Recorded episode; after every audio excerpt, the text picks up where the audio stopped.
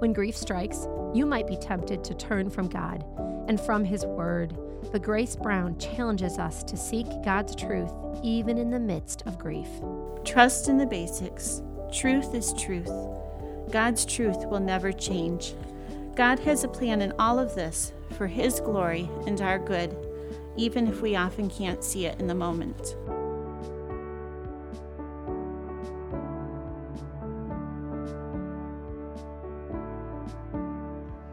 Welcome to Unshaken. I'm your host, Julie Van Warmer. It's episode number 148, and the title of today's episode is Dealing with Grief. And likely, every single woman listening today has dealt with grief in some way. Perhaps it's been the grief in the death of a loved one or dealing with a long term illness. Perhaps it's the grief of a job loss, a wayward child, a broken marriage, the grief of something you hoped that has not happened. Grief is something we will all deal with at some point in our life. It can stop us in our tracks. We can struggle with depression or anger or bitterness in the midst of our grief, or we can turn in our grief to Christ and His Word. Let's listen today as Grace Brown shares from her own personal life how you and I can deal with grief and how we can find great victory and even joy in the midst of our sorrow. So, the title I was given for my talk was Dealing with Grief, but my personal title for it became When Band Aids Don't Help. Imagine you're cooking dinner and accidentally cut your knife a bit as you're chopping veggies. It bleeds quite a bit, but unless the wound is really deep, a band aid will likely help it heal within a week or so. Or your child falls off his bike like mine did and skins up his face, only to walk into the counter the next morning and get a cut on his head, too. Wounds like this look nasty, but they still usually heal within a couple of weeks. Skin knees, a paper cut, a minor slip of a knife. These can be quite painful and inconvenient, but they usually heal and are soon forgotten. But then there are the wounds that take a long time to heal, where using a band aid would feel like a poor attempt at a joke. With deeper wounds, multiple layers of skin are injured, and possibly muscle and bone as well. Wounds like this require larger dressings and bandages, and not just larger bandages, but bandages that will likely need to be removed periodically, so the wounds can be cleansed and new dressings applied. This can be extremely painful. There is a reason that people are often given pain medication prior to dressing changes. Healing might be desired, but the means to healing is a painful process that must be repeated many times over in order that true healing may occur. I used to be a nurse, so dressing changes were a frequent occurrence for me. But I think probably all of us can relate to this analogy, no matter what your occupation is. In God's Word, Psalm 147 says, He heals the brokenhearted and binds up their wounds. We all want the healing that the psalmist talks about. This verse is often used to give comfort in the context of grief, and rightly so. But it's easy to miss the fact that God, binding up our wounds, could be a painful process leading to healing. Sometimes it feels like those dressings binding up our wounds of grief are pulled off, and the wound is painfully re exposed before God's new bandages are applied and healing can continue. Let's look at some of the truths God uses as He binds up our wounds of grief and other trials. How does grief look to you? Does it seem empty, useless, without purpose? Seasons of grief come in many, many forms death, divorce, a wayward child, unanswered prayers, our own loss, grieving for others, physical illness and pain, infertility, an extended absence of a loved one, financial loss, grieving what could have been, grieving what is. The list is endless. 2020 and beyond has brought its own unique forms of grief for many unable to visit with family members, postponed or much smaller weddings, canceled vacations. It has affected all of us in some way. My dad passed away at the young age of 59, but the harder grief for me was his battle for many years with dementia. Years later, my husband and I grieved the loss of our little one through a miscarriage, but an even more challenging sorrow has been letting go of a foster daughter whom we loved as our own for two years. You might relate to one of my personal examples, or your grief may be due to very different reasons. The point is that your grief is going to look very different from mine because our circumstances are different. I might not be able to relate to your exact circumstance, but God can, and He knows exactly what you are experiencing. In grief and trials, it is God's truth that will ultimately comfort and heal. Often in the moment, these truths seem surreal and they feel like they can't penetrate our aching hearts. But God, in His faithfulness, does not leave us to grieve alone. In grief, we must turn to God, rejecting what is false, clinging to what is true, and allowing God to work in ways we may never understand. God's word tells us surely He, who is Jesus, has borne our griefs and carried our sorrows. Isaiah 53, verse 4. Surely He has borne our griefs and carried our sorrows. I frequently wish I could remove the trials and burdens of those around me, and I can't. But the Bible says that Jesus has borne our grief and carried our sorrows. Much of this Isaiah 53 passage refers to our sin and Christ's salvation. But this verse also specifically refers to our grief and our sorrow. Grief and sorrow that all people have known since Adam and Eve's sin in the Garden of Eden. Grief and death are the result of fall into sin, but God, in His merciful plan of salvation, carries our grief and sorrows through Christ's ultimate sacrifice. Blessed be the God and Father of our Lord Jesus Christ, the Father of mercies and the God of all comfort, wrote Paul in 2 Corinthians 1 3. Through salvation in Jesus Christ, we can fully experience the comfort of our Heavenly Father the God of all comfort. I will repeat what I said a moment ago. In grief, we must turn to God, rejecting what is false, clinging to what is true, and allowing God to work in ways we, we may never understand. So, how do we turn to God in our grief? There is much that threatens to pull us the opposite direction.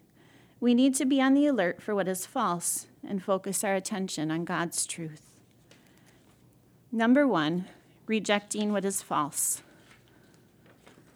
I don't know your backgrounds, your stories, or what kinds of grief or hardship you have in your life, but in general, we women can be pretty influenced by our emotions. It can be extra easy for us to fall into lies and stray from truth when grief hits and emotions are extra strong. Grief is often overwhelming. We find ourselves unable to function, to think, to pray. This is an easy time for lies to take root. Let's go back to my earlier illustration of bandaging wounds. Often, for a deeper wound, it's necessary to do a process along the way called debridement. Debridement removes all the yucky stuff from the wound dead tissue, infected tissue, bits of old dressing. It's not a fun process, but without debridement, a wound cannot continue to heal. An infection is likely to take hold. Sometimes, we need spiritual debridement from Satan's lies that creep in so that God can continue to heal the wound and grief of our hearts. So, what are some ways that Satan's lies can creep into our grief? Often they take root during times of questioning. Questions are not necessarily wrong in grief, but if we're not careful, they can lead us to lies. Questions such as How could a loving God allow this to happen? Where is God in this? Why didn't God prevent it? we might reach the false conclusion God doesn't love me or God doesn't care. Just over a year ago, a dear friend passed away from cancer. The fast progression of the disease was a shock to many because she had just been declared cancer free a short time before. When I heard the news of Julie going home to be with the Lord, I was filled with joy. I had some sadness, but primarily joy over her being with God and free from all suffering. I was excited for her to be with Jesus, this feeling lasted for a couple of days, and I somewhat struggled to relate to the grief of others because I was so joyful that Julie was in heaven. There was no way in the world I would have changed anything. After a couple of days, my focus shifted more to myself, though, and my own loss, and I found myself fighting the doubts and lies of Satan. I missed my friend. I had to turn away from lies that made me doubt God's goodness and instead focus on God's truth and how his faithfulness was reflected in Julie's life. David often struggles in the Psalms. He is human. But as you read the Psalms, Watch for how David is focused on truth. The truths of God consistently shift his focus from himself and his questioning or doubts back to a deeper trust in his God and our God. What is the difference between honest questioning and rejecting truth? One drives us to God, the other away from God. You might know the story of Job in the Bible. All of Job's ten children died at once. His health was stripped away, his wealth was gone, and he was left nearly destitute with a wife whose advice to him was curse God and die. Talk about grief. He was human in his response. He questions and wrestles with God. We see him struggle. But in those struggles, he turns to God. I can't imagine going through what Job went through and not sinning right and left. Yet Job does not turn his back on God and curse him as his wife advises him to do. Job does question God a lot, and we can plainly see him struggling. But at the end of the book of Job, we see the culmination of his questioning and seeking God. God uses his own questions to point Job back to God's greatness. Then, Job answers God and says, I know that you can do all things, and that no purpose of yours can be thwarted. Job 42, verse 2. Job knew that God was in control, that God knew it all and controlled it all, and Job was comforted by this. As you question or struggle in your grief, don't turn away from God. Speak truth to yourself. Satan questioned and then outright lied to Eve in the Garden of Eden. He'll do the same to us. Reject the lies that Satan and Job's wife promoted and rely on God's truths. Grief shakes what we thought we knew and trusted, it shakes our faith. But the source of our faith and trust remains unshaken. The truths we once trusted are still true. God does not change. He will lead us into more truth we must reject the lies that Satan throws at us. To reiterate again, in grief, we must turn to God, rejecting what is false, clinging to what is true, and allowing God to work in ways we may never understand. I'm going to give you some glimpses into my journal today. Entries in my journal are rare and they aren't poetic or deep, but it helps capture a bit of what God has taught me through various times of grieving. This first one I share actually occurs a few months after others I will share today, but it fits with our discussion here, and I will share it now. This was written a month and a half after our foster daughter went to live with her biological family. My heart was still aching and struggling with missing her and with doubting her well being in her new home. December 20, 2016. Many times over the past months, it has felt like God has lied, but He hasn't because He can't. His ways don't make any sense to me. I think I'm glad they don't have to. I trust best when I don't try to make sense of any of it and instead focus on God. Those verses God brought to mind in the past are still true, even when I don't see how. His word is the one true constant thing in this mess, even when it doesn't make sense. God gives joy, even when the pain of grief is so intense that there seems to be no room left for joy. God was teaching me to accept and dwell on truth and to reject Satan's lies. Reject what is false, cling to what is true, and allow God to work in ways you may never understand. Number two, clinging to what is true. How do we cling to what is true? How do we focus on truth? As I mentioned earlier, my dad passed away at the early age of 59. My dad and I did not have a close relationship, and to this day it's easy for me to regret that. But living in regret causes me to lose sight of what God has taught me through his death, from his years of suffering with dementia, and from watching my mom be a faithful, caring wife to him through those years. Are there things I would change in my relationship with my dad if I could? For sure. Do I wish my children could know and love him as their grandpa? Yes. But when I rest and trust in God's plan for my dad's life and mine, I focus instead on the truth that God has been faithful even through really hard times in my family. There will likely be similar areas in your grief that can easily draw you away from truths of what God has done or is doing. So, what are some truths that we should accept when we are going through grief?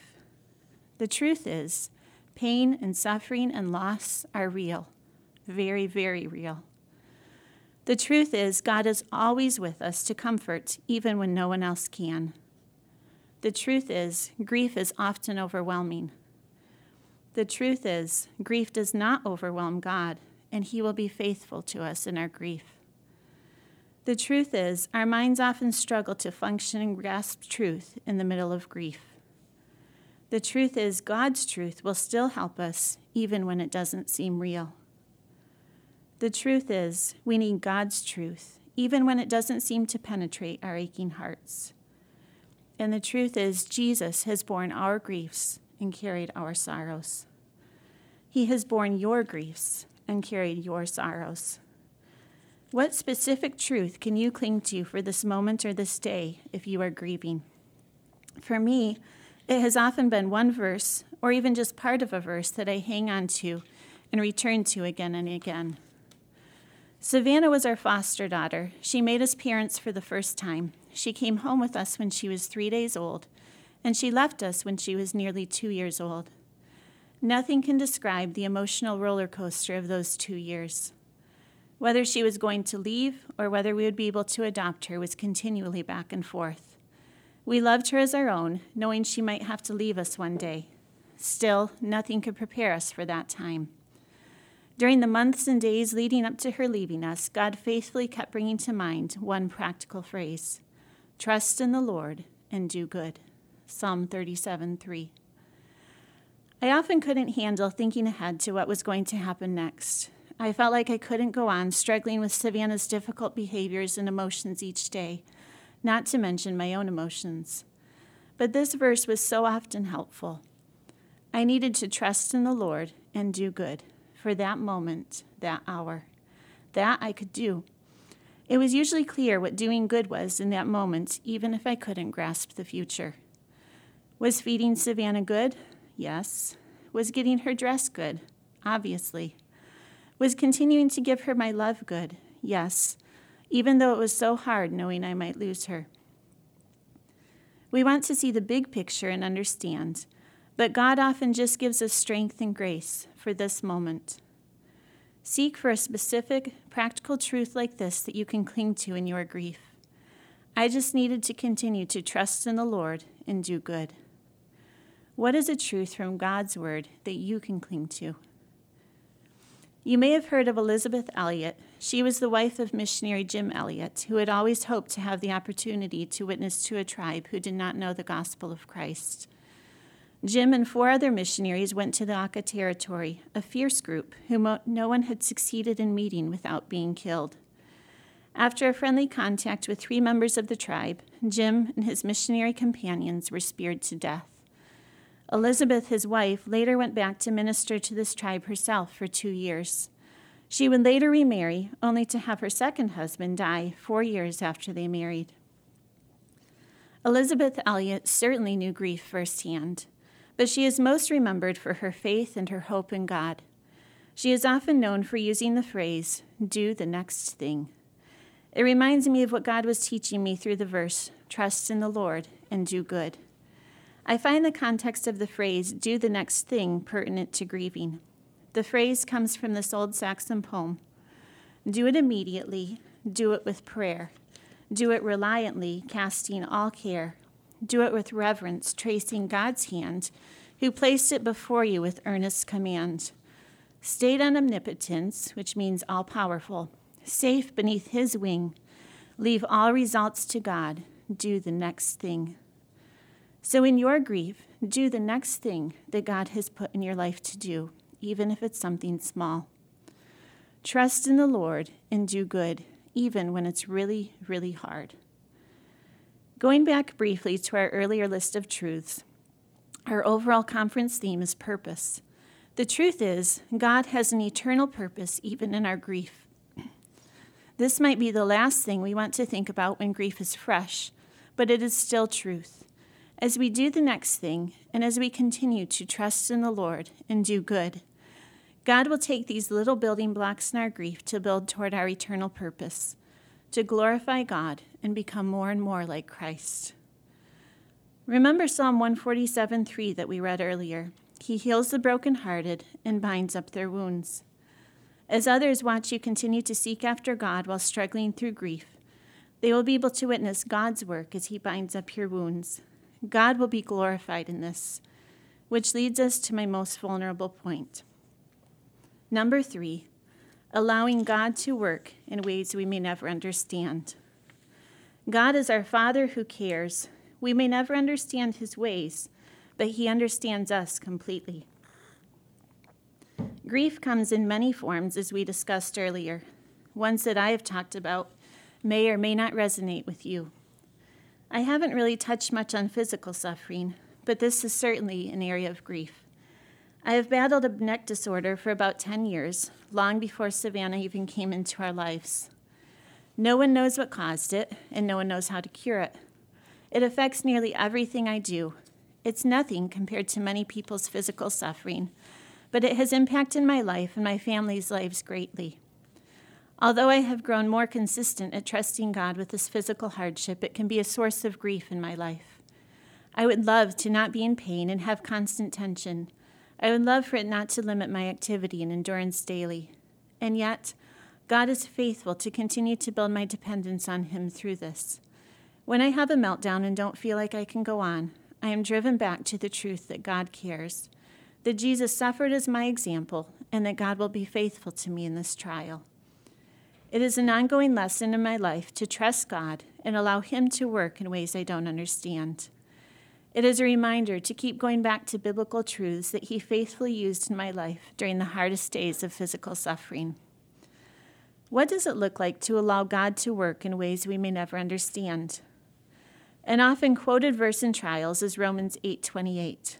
And we know that God causes all things to work together for good to those who love God, to those who are called according to his purpose. It is true. It is, of course, true and often helpful. But for me, at least, it has often felt like someone trying to put a tiny band-aid on a huge waterfall. Romans 8:28 doesn't promise that we will see how all things work for our good, and I want to see it. I become impatient or weary when I don't see how God is working it for my good or the good of those I love. But when I give up and trying give up on trying to see how God is working and just trust that he is, I am better able to focus on truth and see areas he is at work even if I don't see the whole picture. I am better able to simply trust in the Lord and do good. I'm going to go back a little further in my journal.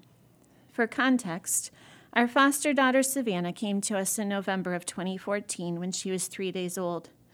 When she was nine months old, our son Abraham was born. Over two years after Savannah came, I wrote this in my journal. November 8, 2016. God gave us three children to love.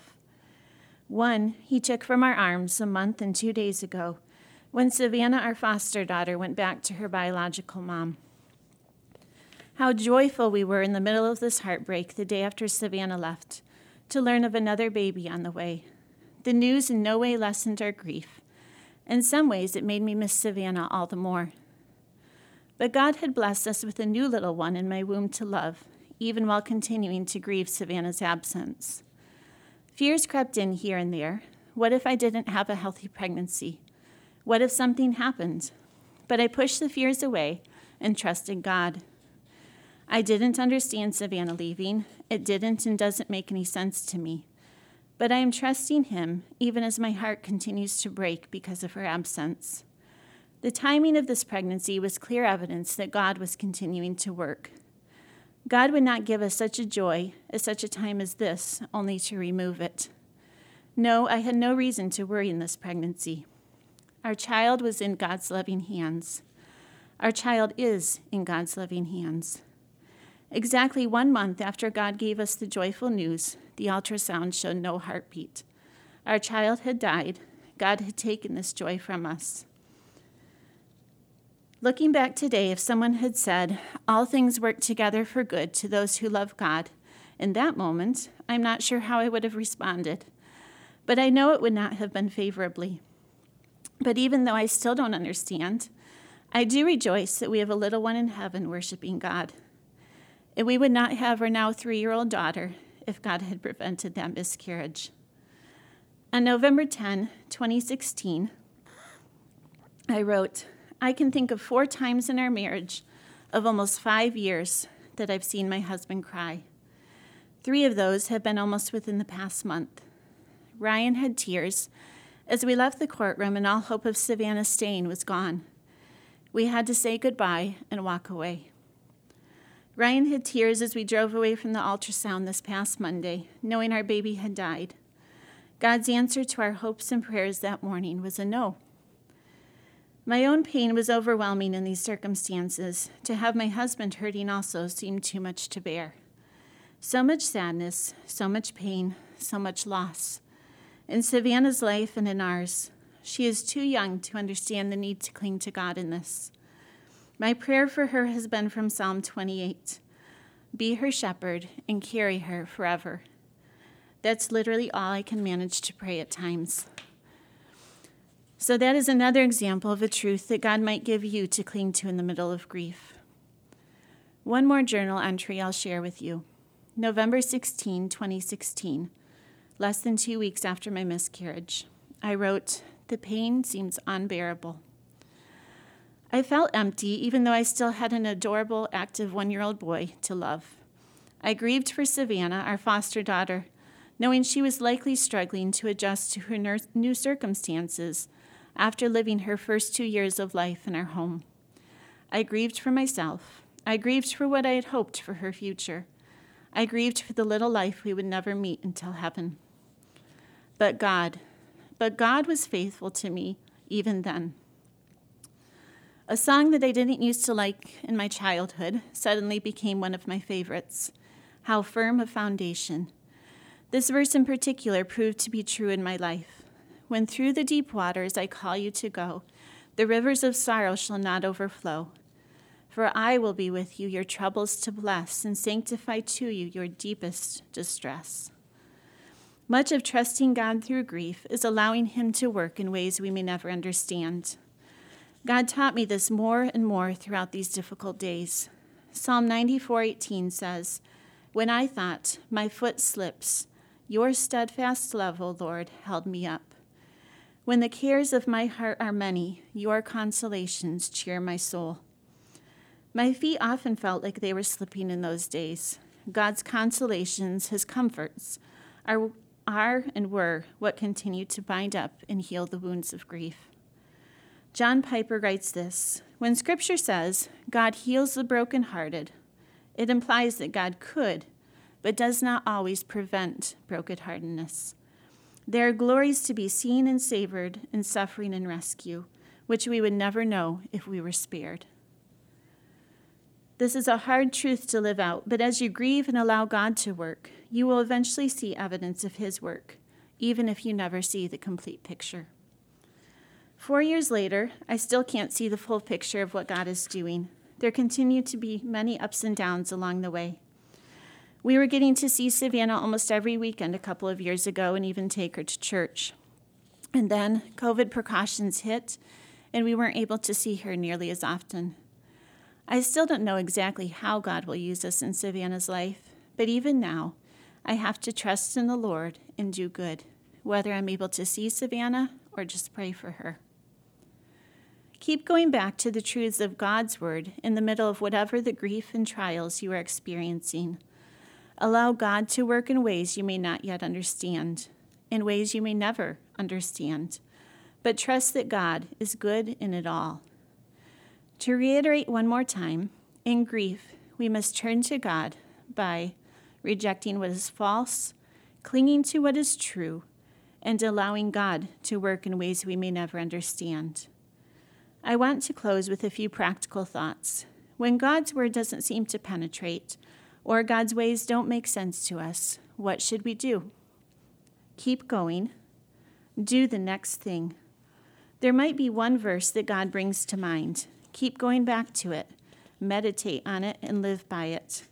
If you struggle to focus, read a few verses each day and pray that God allows the truth to sink in.